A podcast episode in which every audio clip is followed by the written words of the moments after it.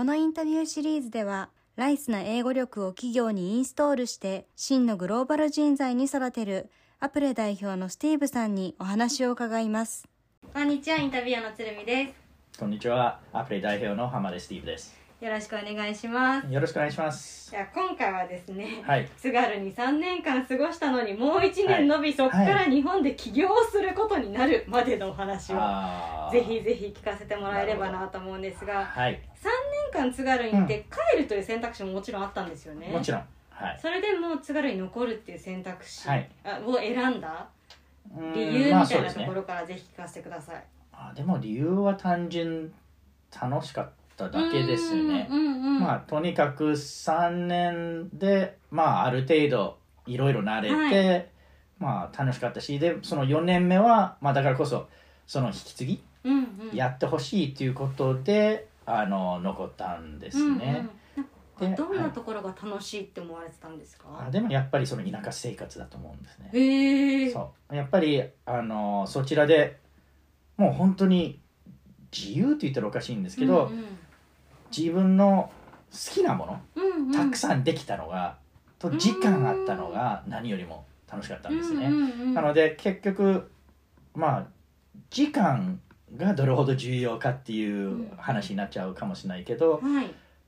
あのまあ公務員の一つまあそれまた言ったらおかしいかもしれないけどあの東京の公務員また違うと思うんですけど田舎の公務員はそれほどみんなバリバリ遅い時間まで残業してないんですよね。うんうんうんうん。で私は契約公務員として逆に残業しなくてもいいうん。契約なんですよね。もうジェットプログラムの中でうん。それは仕事勤務時間もちろん何か特別な仕事あったら別だけどそしたら代給なりついてくるので、まあオンオフはすごいはっきりできてたんだよね。なのでそこがまあすごい魅力的。はい。なので仕事終わった後でもすぐに冬だったらまあ青森も冬長いので えっとナイターのスキー行ったりあの私もアイスホッケー大好きだから青森市までもう週1の練習と試合も定期的にあったのであのもう仕事終わってからもう時間いっぱいあったし、週末はもちろん毎週末スキー行ったりあちこち行ったり、あのフリーの時間が多かったんですよね、なのである意味ちょっと学生の気持ちに戻ってたというか戻ってからそのまま延長になるかちょっと分かんないぐらいな話ですけどやはりあの楽しかったんですよ。でそちらでもまあ中学あ小学校でバレーボールの部活コーチングしてたし、ママさんバレーももちろんそっちのまた手伝してたしあーバレエがそこに来てくるんですもねうスポーツはもう全般とうんうん。町の家住んでたとこもお風呂なかったんですよ。はシャワはい。ーのみだったけど、コンタクト凍るほどの 台所だったからあの毎日温泉だったんですよ。あ銭湯に行ってた温泉。あ温泉？温泉。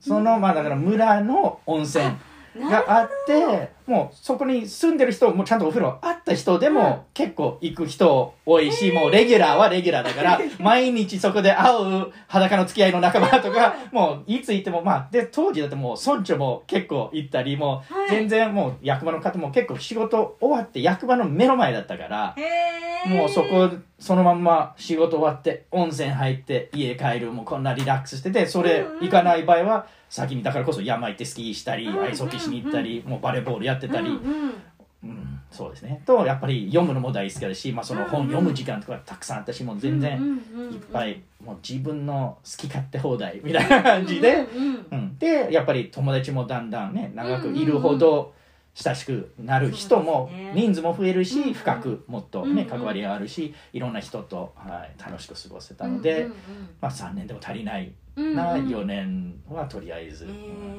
仕事の方も充実してたんですか？まあそうですね。まあぜすごい楽しかったし、あのまあでもやっぱりそれもその次の年がうまくいくためにその次の国際交流をまたね同じように持っていけるようっていう形で自分の仕事もまた変わるって話ですよね。うんうん。だからまあマネージャーではないけど一つ上、まあ、先輩うんとしてまた育てるっていう今まで私が一番ね国際交流一人の中でやっていく感じで自分で全て考えて企画して、まあ、全部ね、同じ、まあ、課の中で話し合ってやっていくものだったんですけど、まあ、次自分のまあ下にもう一人いるっていうことが 大きかったし、そので偶然その年国際交流員さらに2人来たんですよ。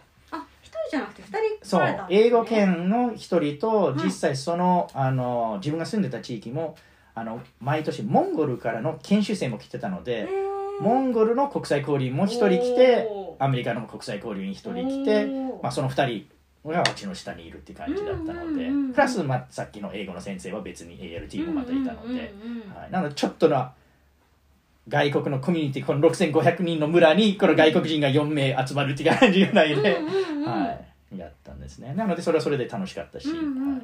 じゃあその1年間ではマネジメントのところにもちまあょっと、少しはね。ね少し始まったってことまなんですね。あきっと。そうですね。はい。なるほど。ありがとうございます。その後はどういうふうな、えっと道筋になるんですか、すごい悩んだんだけど、まあ、はいやっぱり4年目終わるところでやっぱりその1年はまあその予算特別予算組んでもらって私のために組んでもらったので、うんうんまあ、それをまあさらに延長するのはどうしても難しい、もう次の国際交流もできるならもう別にいらないしって感じなので、あのそこでどこに行こうかと思って、うんう最初の仕事のオファー来たのは自分の行きたかった沖縄ではなく京都だったんですよ。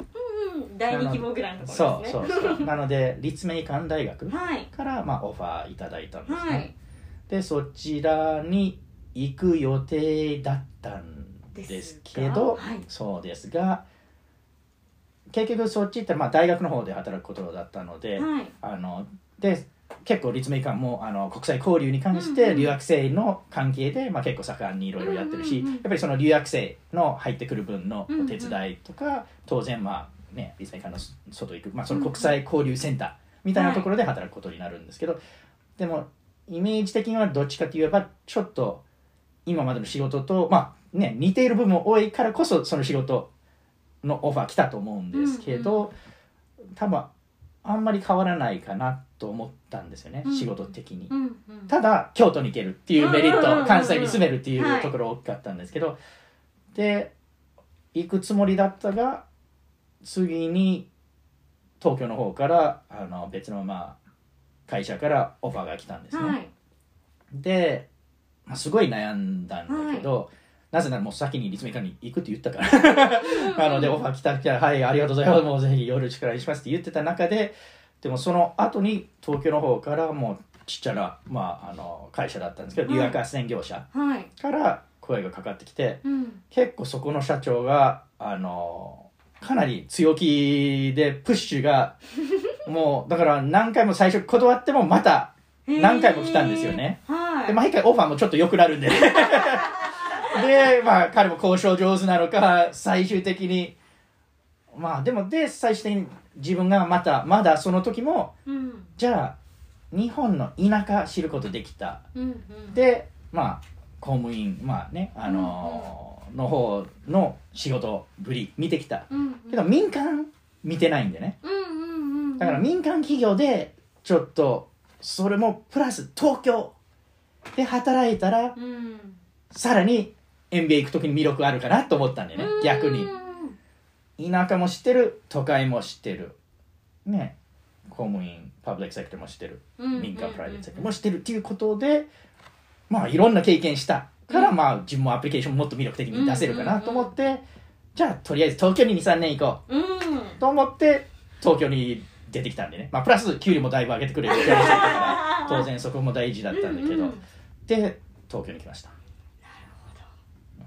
その、えっと東京の会社では、えっとどんなことを具体的にはされていたんですか？どんな役割だったのかえーっとまあそうですね、まあ、留学斡旋業者なので、うんまあ、主にうちの仕事は海外の大学、まあ、はい。大学留学メインでやってたので、はい。あのその大学留学の学校とのやり取り。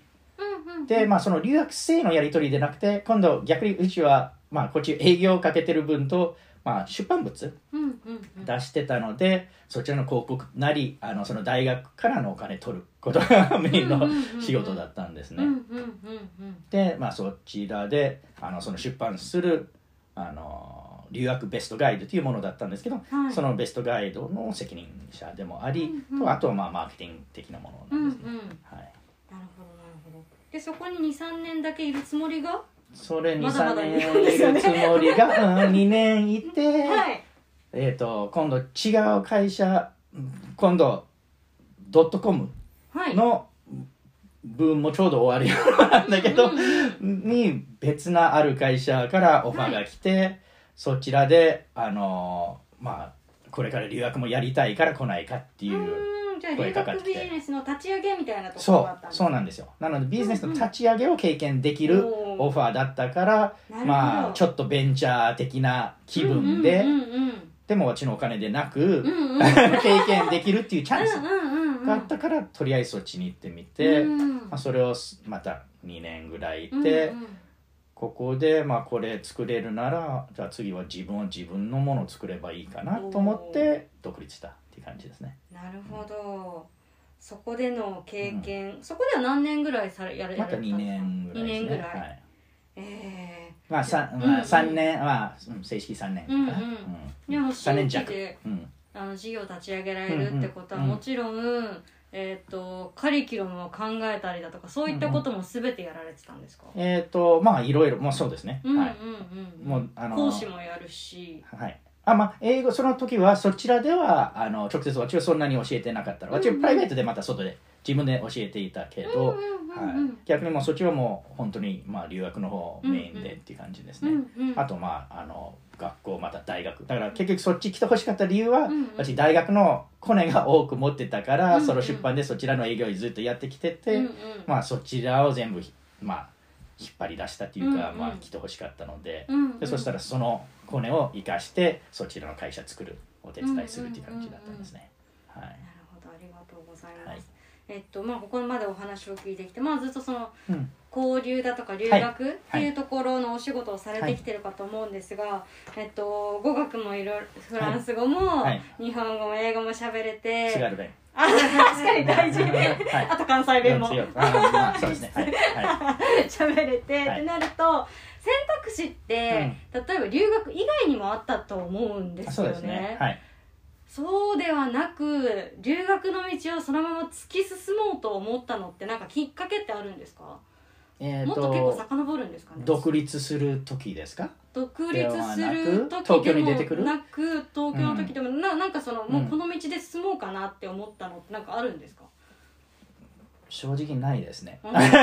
まあだからうんそうですね。まあ青森にいた時、まだだからこれも98年なんですよね。うん、はいうん、98年でまだその当時もそんなにインターネットもそんなに普及してないまだ時代だし、ダイラップの時代だし、うん。まあ、ずっと一日中ねインターネットでつないでるわけもないし、うん w i f i とかそんなのもちろんないし、うんうん。っていうところで情報もやっぱり少ないんだよね。はい。うん、でそこであのまあいろんなね道路線もあるけどそのやっぱり入ってきてた情報はやはりやっぱり先輩とかいろいろね、はいあの教育関係うんうんが、まあ、メインだったんですよね。うんうんでそこでまあやはり今までやってきたこと重ねた経験を生かすっていうのが一番早道っていうか一番強みかなっていう感じなんですね。うんうんでもちろんあの多くの方で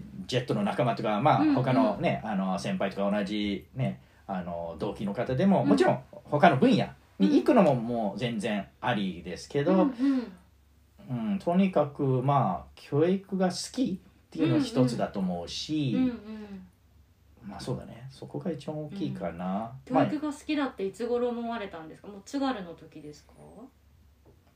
うんでもその時は一生教育で行くとは一切思ってないねええそうかそうか。だから逆にそれがさっきのうちの考えでとにかく日本いる間は帰って MBA 受けるまでとしか思ってなかった、でうん。です MBA 受けたらもう全然違う路線か、うんうんうん。まあ、だから逆にいずれかうちはどっかの大手企業入るかうちが社長であるか。うん。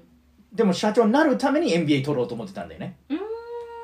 ビジネスを勉強することで、うんうんじゃあ自分のビジネスいずれか作れるかなと思ったこういうイメージが理想像があったんだよね、うんうんでも結局働いてる中での経験で、まあ別に MBA 取らなくてもビジネスは始められるんじゃないとうんうんうんう思うんことで独立したんだよね。うーん。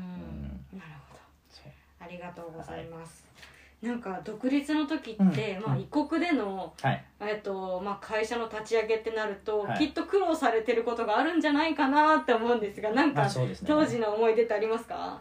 あーでもそれは正直な話あの今の妻に まあ助ける助けてくれる人周りにいっぱいいたっていうのはまあいっぱいですね。奥様とはもうその頃出会われてたんですか、そうですね。はい。そうなんですね。なので逆にまあ今度彼女にはかわいそうかもしれないけど結婚した後結婚してその次の年うん。独立したんだね。あらそうだったんですね。多分本人の中でもあの結婚する前は独立する話は多分なかったはずで あの安定したこちらの収入あった人が突然独立して自分で会社作りたいっていう多分ちょっとショック受けたかもしれないけどかわいそうだけど当然その分逆にまあ支えてくれて応援してくれて、まあ、だからこそいろんな資料の準備からやっぱりいろいろも手伝してもらったのはまあ大きいですね。うんうん、はい。奥さんとはいつどうやって出会われたんですか？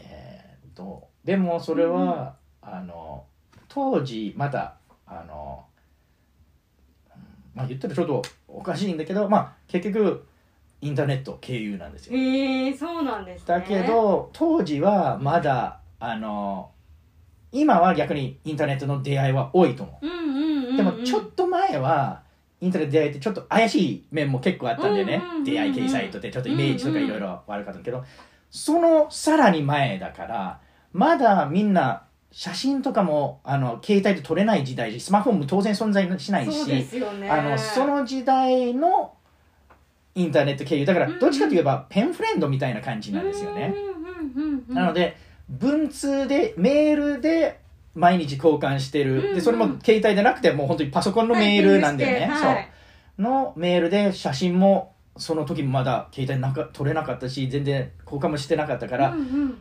お互いも本当にだから中から先に好きになったんだよ。ねああ素敵ですね。だから1ヶ月うんうん。お互い毎日文通で交換しながら、うんまあ好きになっていった。うんうんうんうん。うんで会った時に運よくお互いそれでよかったから、まあよかったって感じで、うん。そう。まあだから妻が言うのがあのとにかくスティーブはそのまんまだった、うんうんうん。そのまんまが良かった。っていうことなんでね、まあわかんない。他の人はどういうふうに自分を見せてるのかどういうだから結構ね特に顔見えない世界であればうんわかんなければどんなに偉そうに作るのかねわかんないけど何を言うのか何を書くのかまあわかんないんですけど、まあでもまあ本人もまあわかんない。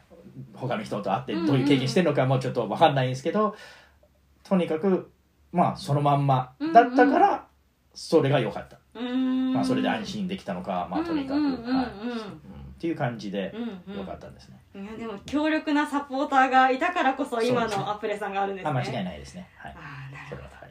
ほどありがとうございはいます、ござい。ますじゃあ次回はそのアプレさんがどのようにしてこの18年間歩んできたのかみたいな初めから今までのところをぜひぜひ伺えればなと思っています。はい。ありがとうございました。ありがとうございました